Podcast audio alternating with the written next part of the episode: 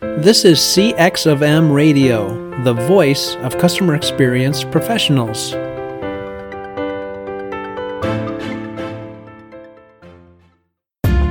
Welcome to another episode of Press One for Nick. Your host, Nick Glimsdahl, is the Director of Contact Center Solutions at VDS. Through conversations with customer service and customer experience leaders, Nick and his guests exchange insightful stories, best practices, and invaluable lessons they have learned along the way. Welcome to the Press One for Nick podcast. My name is Nick Glimsdahl, and my guest this week is Jason Bradshaw. Jason is the best selling author of the book It's All About CX. He is a keynote speaker, a chief customer and marketing officer at Volkswagen Group Australia. And Jason, welcome to the Press One for Nick podcast. Hey, Nick, it's so great to be uh, a guest on your podcast. Thanks for having me, and, and hello to your listeners. Yeah, yeah, absolutely. I'm I'm I'm excited to get this thing going. One thing that I have and I ask every single guest is what's one thing uh, and you probably go and, and speak and do keynotes all over the all over the world and uh, but what's one thing people might not know about jason well look i don't think many people know that when i was just two weeks of age i was already going into an office every day uh, I'm absolutely not joking. Uh, I, I was born in a regional town in, in Australia. And at two weeks of age, my mother went, returned to work, and I literally was in a cot in her office. So uh, I've been around a business a long time. yeah, yeah. So you were you were trying to retire at what twenty five? I, I, I think if I had my time again, I'd be trying to retire at 18 so I could just live the good life, right? yeah, uh, th- I'm sure that they they paid you full benefits and and and unlimited milk. unlimited milk, that's for sure. that's very cool. Uh, so, uh, your role today is the chief customer and marketing officer. Um, uh, tell me what you do in the current role. Yeah, so as uh, Chief Customer and Marketing Officer for the Volkswagen Group, I have a very large remit. And when I first started at Volkswagen Group, I was the chief customer officer and later added the marketing portfolio. So, uh, to, to, give you any uh, details around the, the breadth of my role, so I have contact center operations, I have 24 hour customer roadside assistance.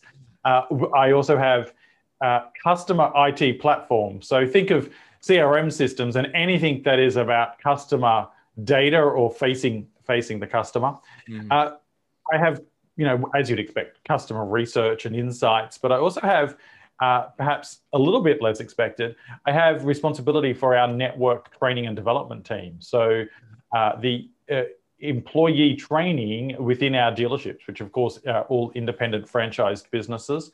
Uh, so that rounds out uh, the bulk of the CX side of my role. So I, I also have some initiative managers within the CX space. Um, and then uh, I have the traditional marketing functions, you know, digital transformation. Um, I say typical, digital transformation is definitely typical these days. Uh, digital transformation, marcoms, you know, all the all the normal things that you'd wrap up under marketing. Um, and as I said, I didn't always have marketing. I, I, that that added to my portfolio about two years ago now, um, and uh, perhaps controversially. Um, uh, you know, I, I insisted that customer was the leading part of my title because I believe, uh, and and I've got many a story where, uh, where people have uh, disagreed with me, but I believe that if you start with the customer in mind, the marketing will be better. If you start with the marketing in mind, mm-hmm. then someone will have to be trying to fix the promise that the company's not ready to deliver. Yeah, yeah, that's uh, well said. I think if you're going to do um, an additional keynote, you could just continue to talk about that. I, well, it's funny you say that. I was a the closing keynote speaker at the Chief Marketing Officers Conference here in Australia about oh gosh, eight years ago, and one of my statements right towards the end of my speech was the chief marketing officer should report to the chief customer officer well, it was a long time before between drinks before I got invited back.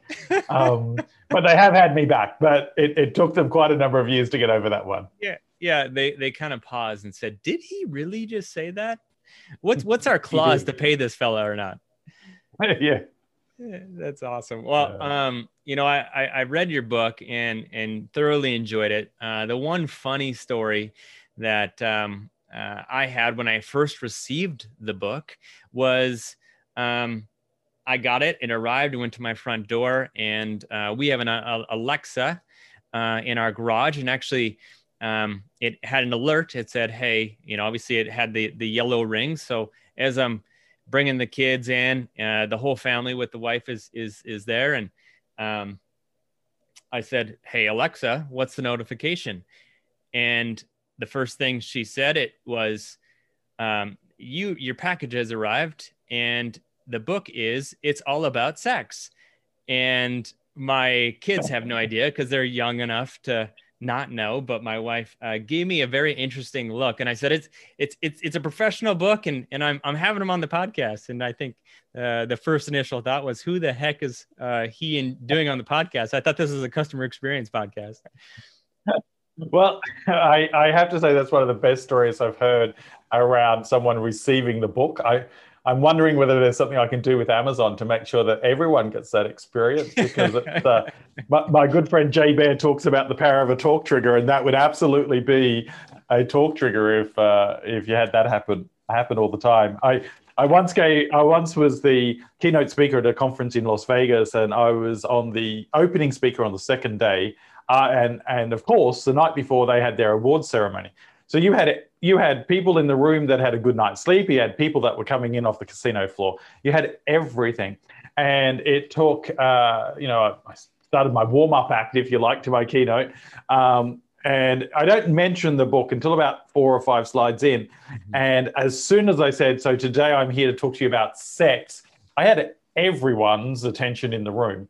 Uh, I had to quickly clarify that I meant customer and employee experience but uh, look, if you want to wake up a room in Las Vegas, if you're giving a speech in Las Vegas and you want to wake them up, just say that you want to talk to them about sex. I guarantee you'll get some eyeballs eyeballs looking at you. they, their their interest was at least piqued for for a moment of time until you flipped aside and they he they, they said, I think he spelt that wrong.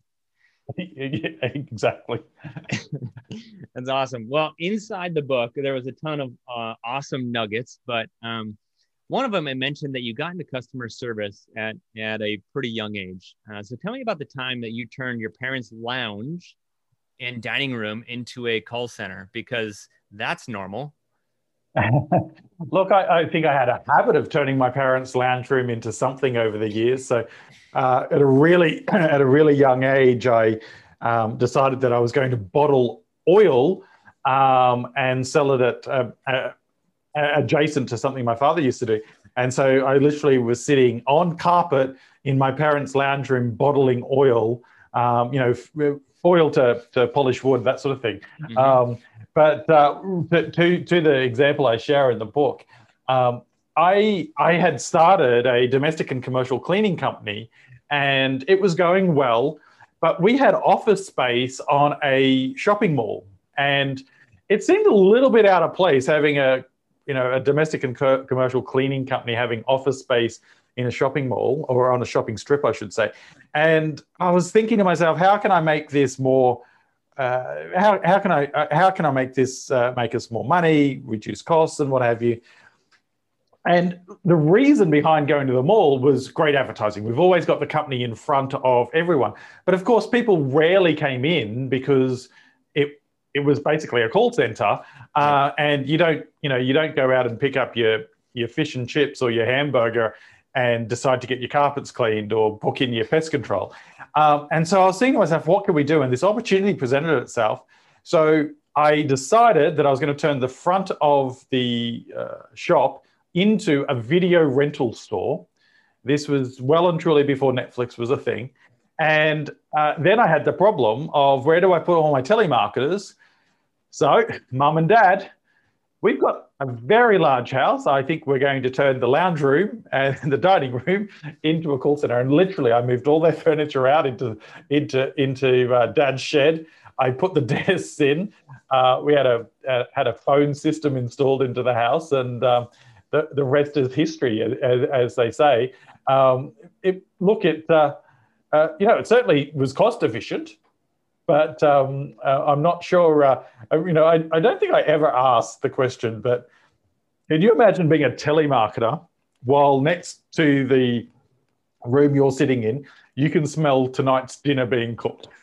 Right. Like, yeah. So like, my question literally. is, yeah, did they get benefits uh, where where they said, hey, you get a home cooked meal every day? Well, look, they certainly did uh, did get their fair share of treats. That's for sure. Whether it be lunches made or baking, or you know, out, the call center would would start from eight in the morning, so people would be there at breakfast time. So, um, look, I mean, would I do it again? Probably for the right reasons, but it was it was a journey, I have to say, and and kudos to the team members that just rolled with the bunches. Well, I mean, just think of the the team member that said, um, you know, hey, congratulations, you got the new gig. Um, and they're like, great, where do I start? Well, you know, training's at my mom's place. Um, Yeah. We're going to start here and you'll move into the dining room and, and you can sign the papers in the kitchen. It, it was exactly like that. um, uh, uh, yeah, and um, I, I, I, gosh, even the neighbors, right? The, the amount of amount of traffic that we created in that street, just with you know team members. There, were- there were always you know a dozen cars parked out in front of our house because you know change of shifts. It, it was it was uh, it, it was it was a fun time. That's awesome. So, from moving it back into uh, customer experience or just experience in general, from your perspective, why does experience matter?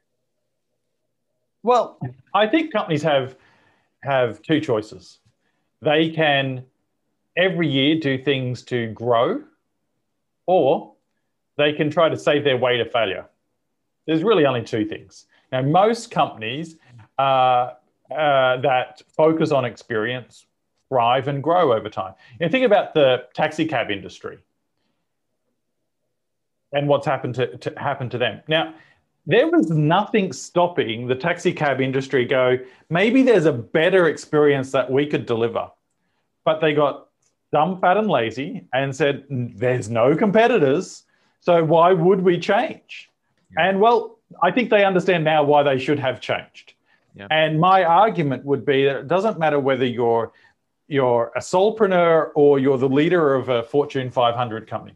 If you don't have a culture of continuous improvement, one that's focused on delivering to an experience that your customers want to talk away talk about in good ways, then you really are just making it harder for yourselves to be more successful. You need to spend more money getting people to come and buy your product. You're, you know, you have to save your way to failure, as I say. You know, you're constantly finding ways to keep the lights on and to keep all the stakeholders happy. Now, every Fortune 500 company wants to, you know, report greater profits. They, you know, uh, better shareholder return. Yet the one thing that many of them fail to do is to have a systematic approach on continuous improvement that's focused on the customer. And you know, uh, uh, the research company Forrester does a report every year on the Forrester CX ind- index and what a one point improvement in their index would mean across 18 different industries. Yep. And they're talking about billions of dollars of revenue that sit on the ground. Sorry? With a B, you mean? Yeah, B. Yeah. Huh. Billions of dollars across 18 different industries. Now, no one says that, you know, a company can only only is allowed to improve 1%. No one says that, you know, company X is only allowed so much market share. Why are we leaving this money on the table? You know, I think we should be trying to improve the lives of customers and employees, and the benefit of doing that is a commercial one. But even if you're only motivated by money, which is perfectly fine, that's what some people are.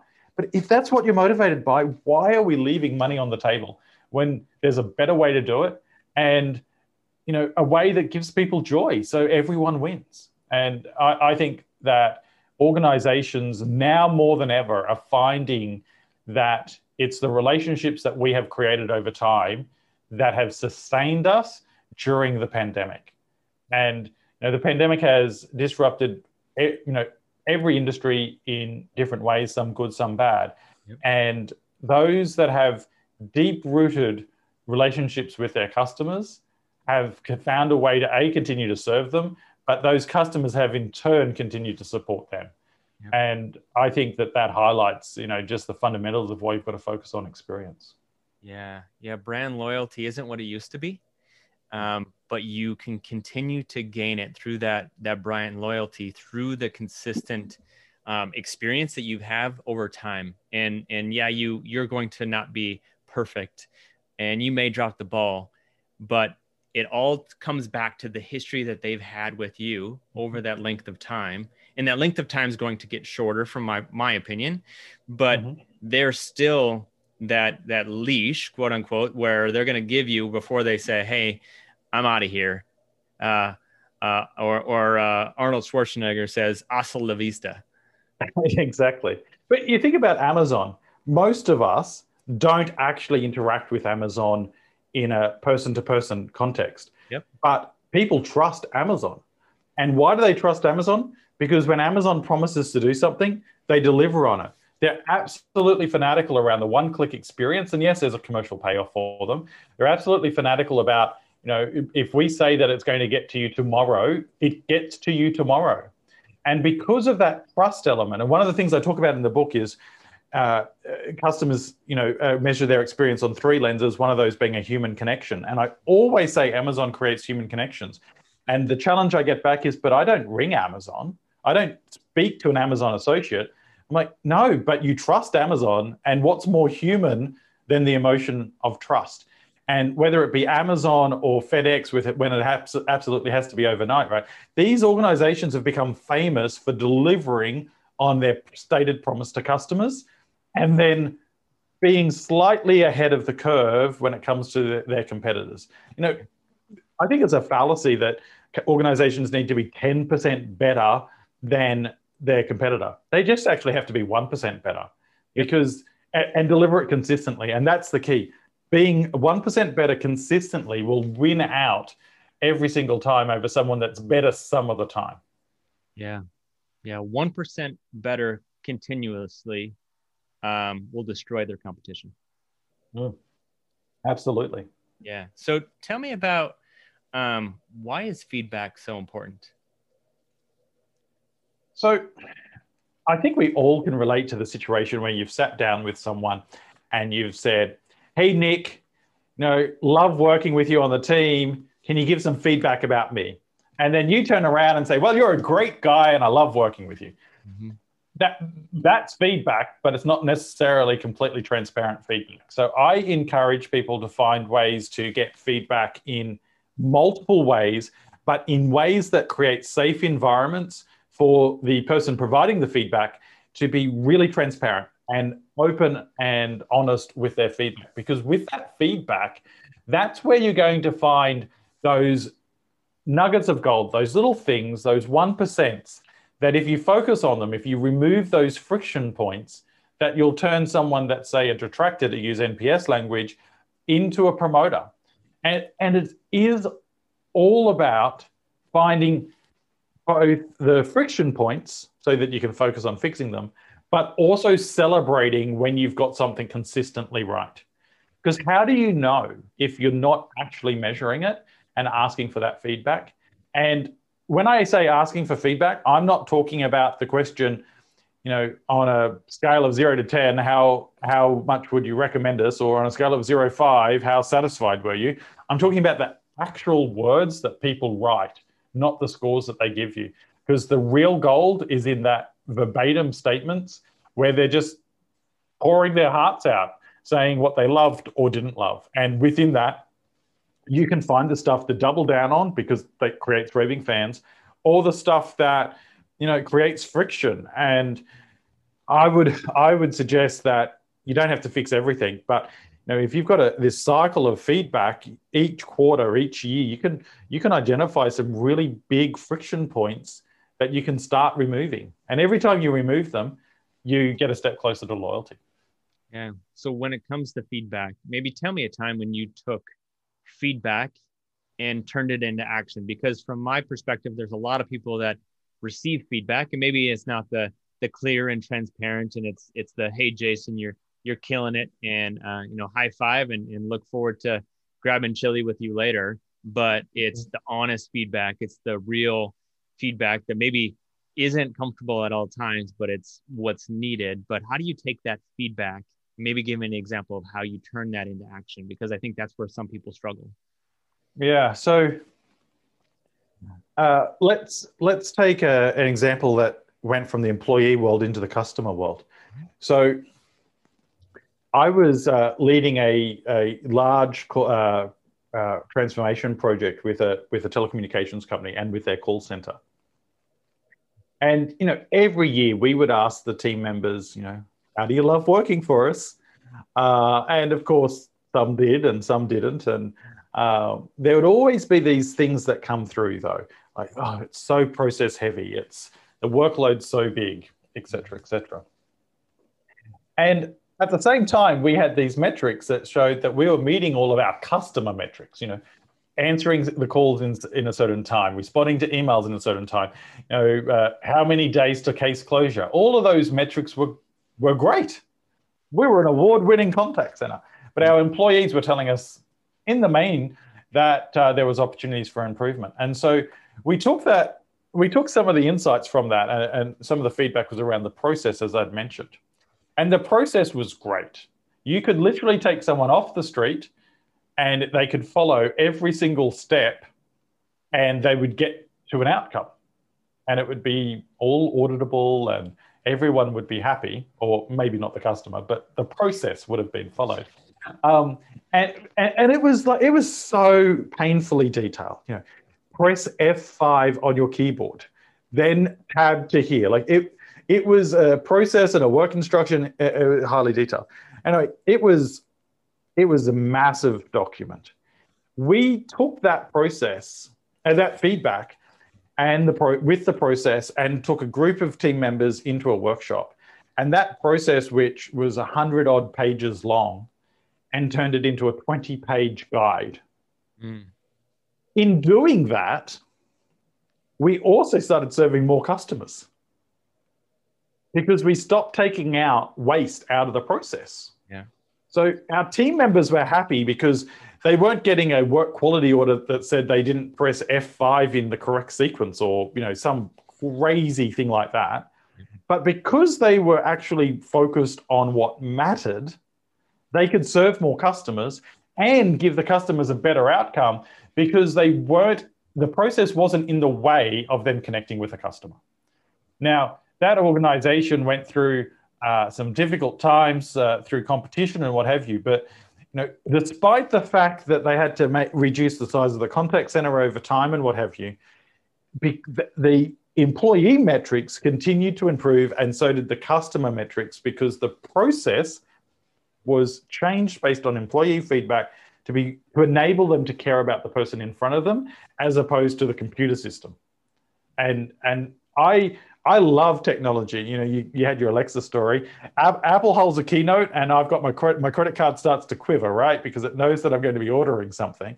Um, you know, whether it be in the corporate world or in the in the uh, personal space, I, I love technology, but technology should allow people to get away, out from the process and in front of serving the customer.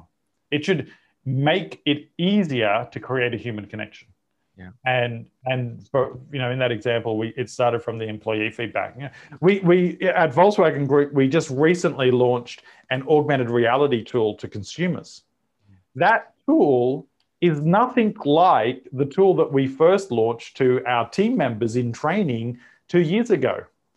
And and we've used their feedback around that tool that we originally used. You know, we used augmented and virtual reality tools in training and and we have a constant feedback loop and we we listened to what they did and didn't like and used all of that to focus on launching a consumer facing tool that was easy to use that was immersive and accessible. And so you know i think that uh, uh, you know feedback's important but focusing on on listening to the employee or, or the customer and finding what are those common themes. So, you know, if I think about the employee survey that led to the process change, it wasn't one person talking about the process, it was 35% of them. You know, it, you, you have to play the numbers game, unfortunately. You can't always fix every piece of feedback. But when you do, there is a great payoff, which is more efficient, better customer outcomes, uh, and, and, hopefully better employee outcomes. Yeah, I love that story. Um, you know, changing gears, uh, not having action uh, is is uh, can be a little bit dangerous. So, what is the risk from your perspective of status quo? Well, you turn into Kodak or the taxi company, you, you will get disrupted. The, the, the more you stand still, the more that you are ripe for disruption. And that might be an extreme view. So, the, so the, the less extreme view would be the more you stand still, the more chances your, your competitors have to steal that customer. And uh, you don't want to get into the place where you're playing on a price war. Yeah. If, if, if, if your experience isn't one that customers want to pay for, then all you have left to compete on is price. And price is not a winning game when it comes to uh, growing your business because you can always make it cheaper. Doesn't mean you're making profit. Yep. But actually creating an experience that people are willing to pay for. Now, and I think there's some examples of where companies perhaps don't focus on the experience, but they still have a really loyal customer base. But they have a customer ba- loyal customer base because there aren't any alternatives that are viable, which again leaves them open to disruption. Think of think of the subscription TV industry, the cable TV industry. You know, I was I was just talking to someone the, the other day, and I said, "There's no reason why those companies couldn't be thriving, but they just wanted to keep on upping the monthly monthly charge and people started to move away. And that's you know we all know the story of netflix and and other streaming services which are which are everywhere. But the thing that's real that i find really funny in all of that is you know if you were paying $100 for your comcast tv and you decided no i'm going to go to netflix so you cancel that most people after six months 12 months they're still spending $100 on subscription TV. They're not, it's, it's not purely to save money. They'll have a Netflix subscription, a Hulu, and then a Disney Plus and an Apple TV. You're probably spending more than $100. So it's not about the size of the wallet spend. It's about the experience, the product, that everything that you were delivering to me no longer delivered value in my life. And someone came along that at least got me as a customer based on a promise that it would be a better life. You know, why do we change jobs? We think they're going to be better. Why, why do we, you know, get the new boyfriend or girlfriend? We think it's going to be better than, than you know, who we had last time. We always, as cra- humans, crave for something better. So if we're not creating an experience that is is better, people start looking elsewhere. Yeah, yeah it's uh, kind of goes back to if, if you're creating the friction points and you create those um, increase the friction they will reduce the the loyalty to you.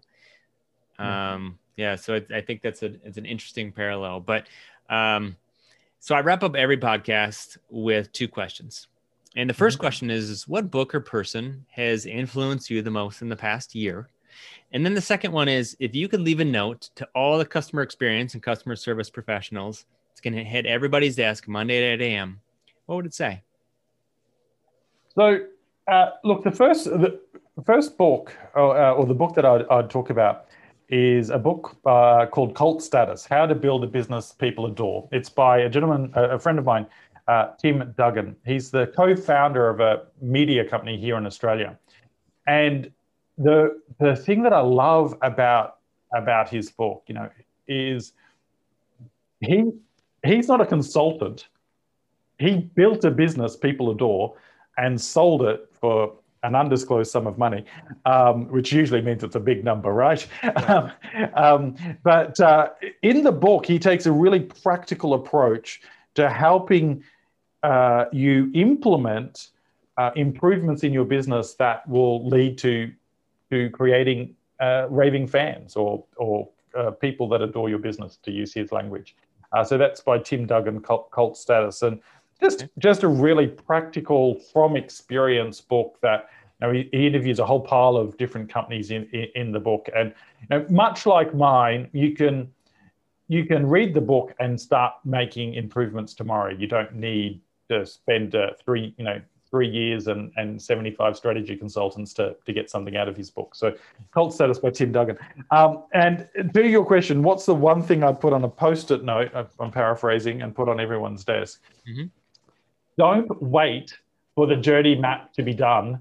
Start improving today. So, a bit of energy behind that one there, Nick, but I, I am sick and tired of walking into companies and they say, We're going to get a consultant to do the journey map if you don't know enough about your customer's journey to start improving without mapping it out, then you know you've got bigger problems than not having a journey map. Sounds like you you have some experience with that, huh? Yes, quite a bit. and look, there is a place for journey mapping. Yeah. Uh, I, I, tend to get some hate mail from people that do journey mapping. There is a place for, for journey mapping, but it's not the. Pl- you don't need one to start improving. Is my point. Yep. So so anybody listening that um, is a consultant on journey mapping or an expert in journey mapping, do not send Jason a nasty gram. That is my advice for today. But uh, Jason, what's the best way for people to get a hold of you? Yeah, so uh, I'm Jason S. Bradshaw on all the social channels, including uh, LinkedIn, Twitter, Instagram, Facebook, etc. And my website is jasonsbradshaw.com absolutely vital that the, that your listeners remember the S in Jason S. Bradshaw. If they drop the S, then they might be looking at some lovely real estate in California. So unless they're on the market for some some gorgeous out of my price range houses in California, it's jasonsbradshaw.com. And if they go forward slash sign up, they'll actually get the first two chapters of my book uh, with my uh, compliments uh, as a thank you for listening to the podcast today. Very well. And what is the best way to uh, get a hold of your book? Uh, well, all uh, all good places, uh, well, all good books are, sold, I should say. Uh, I, you know, Nick, you've got a great Amazon story. So if someone wants to come home and and be told that their sex book has turned up, I, I would yep. definitely recommend Amazon. But Amazon, Barnes and Noble, all all the normal places where you can find good books. Yep, highly recommend it. Uh, anybody wants to uh, find another customer experience book and not sure where to go next, uh, pick up It's All About Sex. And um, Jason, thank you so much for your time. I, I thoroughly enjoyed it. Thanks so much, Nick. Appreciate it. Hey, listeners, can you think of one person who would benefit from the information you learned today? If so, please consider sharing this episode with them. And last, if you would like to receive all the quotes and book recommendations from all my guests, you can go to pressonefornick.com forward slash podcast. Thank you for listening to this episode of Press One for Nick. If you enjoyed the podcast, please subscribe and share. Until next time, focus on your customers. Thanks for joining us for this session of CX of M Radio. Be sure to rate, review, and subscribe to the show and visit cxofm.org for more resources.